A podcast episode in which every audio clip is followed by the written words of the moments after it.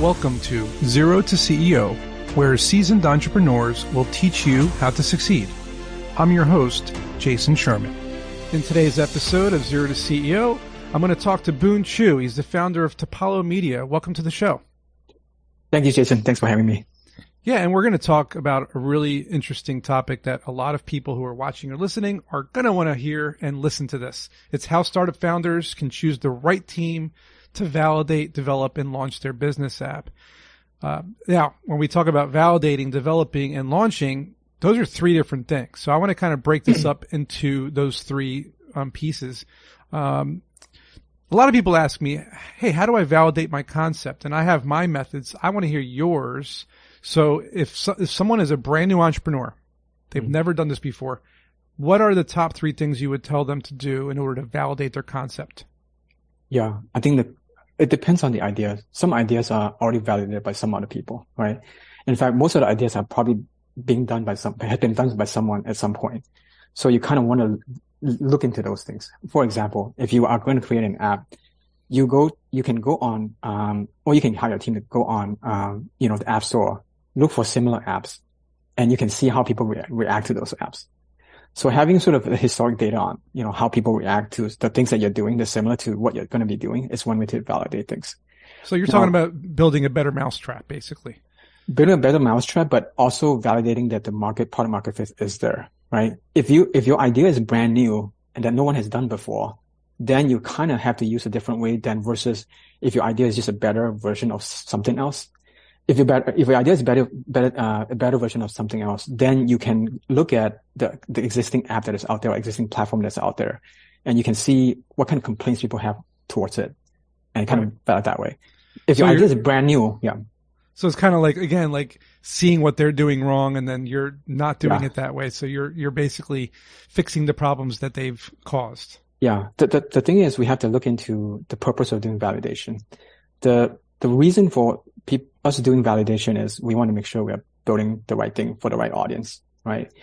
But the other thing that is really important with validation is how big is the audience? Because you don't want to end up building something that is too small. So the validation is important. Now, I don't think that people know all the time what they want. Sometimes you're building something that nobody knows that they need, right?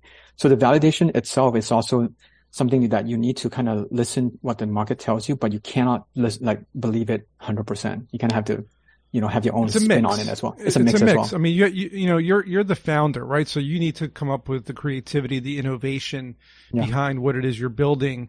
And of course, you know, data and analytics and market feedback matters. I mean, it's, it's a kind of 50-50. And what, wasn't it Steve Jobs that famously said, um, consumers don't know what they want until you show it to them. Yeah. So, so it's kind of like that. I mean, yeah, you can hear people in the market saying, I want this, I want this, I want this. But then at the same time, you could also introduce something to the market. So now that you validated it, what are the steps in order to develop or build? It could be a product. It could be a physical product. It could be an mm. app. You know, a lot of people spend a lot of time and money doing this. So what are the tricks to avoid the pitfalls? Yeah. See, the thing is, within with validation, there's no sort of guarantee that your validation is correct, right? So you need to, the validation has a couple different ways you have to do it, right? You can either build a minimum sort of viable product to go validate it, or you can validate using some other quick ways to prototype things. Now, assuming you validated that, you know, the, the, the, the, uh, the idea that you have, the next step is really to turn it into a physical thing that people can use, right? So now the question becomes how how how do you like how much money do you put into it? How much fun do you put into it? The thing is, validation is not just a one step thing. You have to keep on validating validating things. In order for something to be good, you have to constantly be validating new ideas that you have to make the idea, you know, to make the thing that you're building better and better. So, so do, do, you do that yeah. by like having like a beta pool of people? So let's say 100 to 500 people testing your app, and then you build a new feature, you push it out to them on like test flight or whatever, and say, "Hey, test this new feature. Let us know what you think." Or is it maybe asking them ahead of time with a survey? Hey, here's a new, here's five new features we want to build. Which one of them do you think is best right now, or which one do you want to try first? Yeah, you can actually. The way I, the one approach I like to do is to really build the minimum core set of features into the app you know, don't, don't put too much stuff into it. Once you have the minimum core set and you put it out, if people really like it, they're going to come back and complain to you what's miss, what, what's missing in the app. Right. So if you hear enough things that are missing, like, like you're going to hear like maybe one or two ideas and the things that are missing in the app that is sort of the overwhelming complaint from people. Then you build that. So that's right. one way to do it, right? Because you know they come back with pain points. Yeah, we're we're but, facing that right now. yeah, exactly. yeah. Yeah, so, so, like one of the things that we've we've seen exactly you just hit the nail on the head. So we built our MVP, our core value proposition. People love the initial app, but mm. they're, they're missing the interactivity, like the collaboration, the collaborative tone of what the app could do. And we're trying to now navigate and figure out, well, how do we introduce that? So now I want to ask you because this is mm. relevant. Yeah. So once you have the pain points, mm. how do you decide how to build them. And what I mean by that is how do you choose the UI UX or for listeners, user interface or user experience? How do you mm. choose the method of presenting that feature or features to the app? Yeah. So there's not, so there are some science to it and there's some art to it, right? The science part is that you, there are some principles you have to adhere to. For example, you don't want to make it too difficult to, you know, understand you want people to be able to know what it, what it does without having to read a manual about it. So there are principles you can stick to, but at the end of the day is how do you do create something that doesn't make people think? So that the less cognitive energy they use on that, that's the best to say, you know, really they're coming here with a purpose. So whatever that you're trying to realize, you have to think about how much, how much effort does people have to, you know, do people have to go through to, because at the end of the day, they want the outcome, right, of using that feature. So you want to make sure that the, the effort they put into it is not so much, whether it be mental effort or, you know, physical effort. So, so there are some things that, but in terms of how you would execute it to make sure those things are not violated, obviously having the awareness is important, but then doing it is kind of an art, right? Because you kind of have to make enough mistakes in the past to say, I have to not do it this way. Um, so there's a little bit of a, uh, aesthetics, there's a little bit of taste that goes into kind of like Apple, right? Like, how do you create a, a, device that looks so beautiful like Apple? There's there's a, certain principles that I stick to, but doesn't mean that if you follow that, you can come up with another Apple product. So there's a little bit of a you know artist artistry behind that as well. Do, do you believe that maybe? I mean, like we we did this in our app where when you first sign up, uh, a bunch of tutorial pop-ups appear showing you how to navigate the app. Is that something that is okay to do? I mean, a lot of people skip the tutorial, of course, but having it there and then having an in-app tutorial where you can watch videos of each feature is kind of how we're trying to break through that educational part. Is that just not worth it or is it okay to have because you, you know, should people kind of educate how to use something um, that way or is that just an old way of doing it? Yeah, it depends on the product, right? Like a consumer product, you want to, because you want mass adoption, you want to make sure, because the moment you have people do something, there's a chance that they're going to just not do it.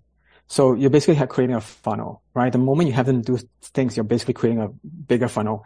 What that means is that you're going to get rid of more people the moment you have them do more things. So I say, I would say that for consumer product, you want to make sure that there's little effort. So maybe there's some onboarding screens. When they go in there, when they first sign up, you can quickly show them how to use the app in a proper way. And then you just kind of leave them on their own. And then right. you observe behind the scene, put analytics and behind, observe behind the scene if people have pro- problem using, you know, the app. So that's one way. For enterprise app, it's a little bit different because enterprise tend to be doing a lot more things. And so enterprise app, you probably have to have a manual, have some, some way, a training session or something like this. So the sort of audience that you're serving is important because enterprise, when it comes to, they would already be paying for your thing to use your thing. So they want to know the ins and outs of that. So their mindset is different than a consumer. Consumer is like, they just want to get to the, you know, outcome very of quickly. Course. So you don't want to create too much friction for them. Right. The attention spans are so low and people are used to using like apps like Instagram, TikTok and all the other ones out there that are just really easy to use. Yeah. Um, so we've been trying to really employ a lot of those tactics. And when it comes to launching the app after you validated, you've built your MVP, minimum viable product, um, what are the best ways to launch it in terms of uh, time frames? Is it like is it good to do an alpha closed? Beta, yeah. private, then public, and then kind of massive marketing campaigns? It depends on, it depends on the platform, the nature of the app that you're building, right? And, but one thing is for sure is that you don't want to wait until you push out the app, whether it be test flight or whatever, to start marketing it. You want to kind of market it before you decide to release the app officially to the app store. Why? Because you want to build a little bit of anticipation and momentum for that, right? So you don't want to build, send it out, start doing that, and then you launch to, you know, crickets, right? That's not good. Right. So, so having pre-launch uh, activity is very important. But in fact, sometimes it's good to kind of see how people react to it you know, because they can see it's coming. But you don't want to do it too far out as well. If you do it like six months out, they, they get impatient and they stop. Pay attention. There's a, there's a little bit of art and science, art and science there, right? So yes, definitely do pre-launch, um, you know, beforehand. But again, it depends on the nature of the app. Different app has different sort of dynamic, different sort of, you know, sort of interaction that goes into it. So you, you can't use the same strategy for different things, you know. Makes sense. I mean, yeah, it's, it's tricky because if you launch too early, people are going to complain, right? If you launch too late, then you're not going to have enough people and then you have that chicken and the edge syndrome. So, um, let's, let's circle back around to the topic, which is how to choose the right team. Now that you've Mm-hmm. validated, developed and launched, I'm assuming you've done this with a team. So if you're a first time founder, how do you, how do you attract talented individuals with different skill sets to Yeah. join you to make your vision come true? Yeah, initially, I think so. This is one approach that I have tried. You know, many different approaches. I think this is the best approach, right? As a founder, you forming a team, a full time, especially the team is going to be likely like be full full timers. I think it's going to be less advantageous. Again, it depends, right? But most of the time, I would say it's less advantageous to build a team right out of the right out the gate because it's fixed payroll that you're paying. What if you need to throttle? What if you need 10 people right now and then six people next, you know, two months later? It's a little harder to do. So it's better to go to, um, you know, someone like sort of an outsourcing solution to do it initially. Now, the, the tricky thing with outsourcing solution is there's no alignment there because what I mean by alignment is that they want your cash. They don't want any of the risk, right? So if you fail, they have no consequence at all. So Right. what I mean by that is if you pay someone to go do your app, it's actually a bad idea because when they get your money, whether it be a full timer, or even a full timer, it's the same thing. There's no alignment there. They just want your cash. So if they make a mistake in whatever things that they do, they don't really suffer the consequence. You suffer it. So what you want, ideally, which is kind of hard to do, but what you want is to hire someone that has a stake, skin in the game. What I mean by that is, let's just say you get someone, but they work with you on a cash equity basis. So instead of you paying them $100 an hour, you pay them 50 an hour, but then they, the other $50 would come in the form of equity, compensating customer equity. That's kind of how our company does it. Because with the skin in the game, if I make a mistake with the quality of the work, the decision that we make, and the, we're going to suffer as well. Right, because the, the the app won't succeed, and then that means you won't succeed because won't won't your, your equity won't be worth well, anything. well, exactly. So there's no there's no tendency to want to stay work on the project for too too long because you know you want the equity to turn into something. You hire an agency, they would want to just kind of bleed you dry because they want to work on your app for as long as they can. So there's really no incentive for them to launch the app in five months, six months because the longer they work, the more cash they get. So I think going to outsourcing, whether it be in, uh, local or even the, uh, international, like India and other places, is a bad idea because not only is it hard for you to vet their ability, by the time you vet it, it's probably a month or two. Uh, you know, like you want to waste, spend money. There's the, the alignment is not there in terms of the, you know, the, uh, the desire to make it successful. Makes a lot of sense. And um, to close things out, I want to know your secrets to getting your app featured by Apple. Yeah. So very good question. So you have to kind of know what they're thinking about, right? So at the end of the day, they want to sell more iPhones and, you know, having people download more iOS. That's what they have in mind. So one of the things you, you want to do is to say, what are the new features that just came out in iOS 14, for example, or, you know, whatever version that is. You try to implement those features. Then you have a higher chance. Why? Because you want people to see those new features showing up in apps. So you kind of look at those. So you, again, we're really stepping into their shoes and say, for example, we have one app that actually went into the, com- the commercial, right? Which is super difficult to do. I mean, being featured is one thing, but going into an Apple commercial is a very difficult thing to do. Now, the reason why our app got picked, so it was an education app that we built because Apple was trying to push iPad as an educational, education, you know, tool. So when they saw our app, and it was, you know, done for education. They picked us and then they put us in our commercial. So again, it's really all about how they can, you know, benefit. So if you sort of put yourself in their shoes and you say, okay, I think they want to see all these new features and they want, you know, whatever. So, um, you, if you know what they want, then you can prime yourself for that. Yeah. What if you just start doing that and they just never feature you?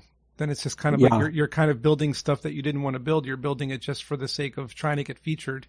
Yeah, definitely. I think, I think it's a could- very, Could yeah. it could derail you, right? It, it could and could not, right? So you want to make sure the principle of you building the app is always to serve the market. but the featuring part is actually go, it goes hand in hand with you serving the market. As in, you got to create something that is very like elegant, beautiful, right. right? So, so one being that you don't want to go crazy and start doing ways that Android is doing. And when you do things that the way, way Android is doing, Apple is not going to, you know, there's, there's a higher, lower chance that they might feature. So there will be some decisions you can make based on that. But most of the time you will not make that as a first principle. I want to get it because you, like you say, you, it may not happen, right? right. But many, many apps are successful without Apple's featuring you. You right. know, Apple feature. Why? Because even if they feature you, you're going to see a spike in attention, like in, in people knowing about your app, and then it's going to die down. Right. It's not going to be there forever. Correct. So we're putting, making decisions based on the need to get that spike. It's not a smart thing to do. So I, my, my thing is when we do it, we always put in a quality mindset into it and the chance of it, us being featured is higher, but it's not guaranteed for sure. Makes sense. Yeah. And where can people find out more about what you guys do? So they could go to our website, tappollo.com, uh, T-A-P-P-O-L-L-O.com. And they can also email me at boon at tappollo.com and I can, you know, guide them in the proper way. Yeah. Sweet. This was informative. Hopefully yeah. I can uh, use some of this in what I'm doing and people listening or watching. Thanks again. Appreciate it, Boon. And as always, we'll he- see you guys in the next episode. Hope you enjoyed the episode. If you learned something today, please support this podcast by subscribing to it, sharing it with your friends, and leaving a five-star review. You can learn more about me at jasonsherman.org, where you'll find information about my book, also called Strap On Your Boots, available on Amazon, as well as my course called Startup Essentials on Udemy or Skillshare. I'll see you in next week's episode.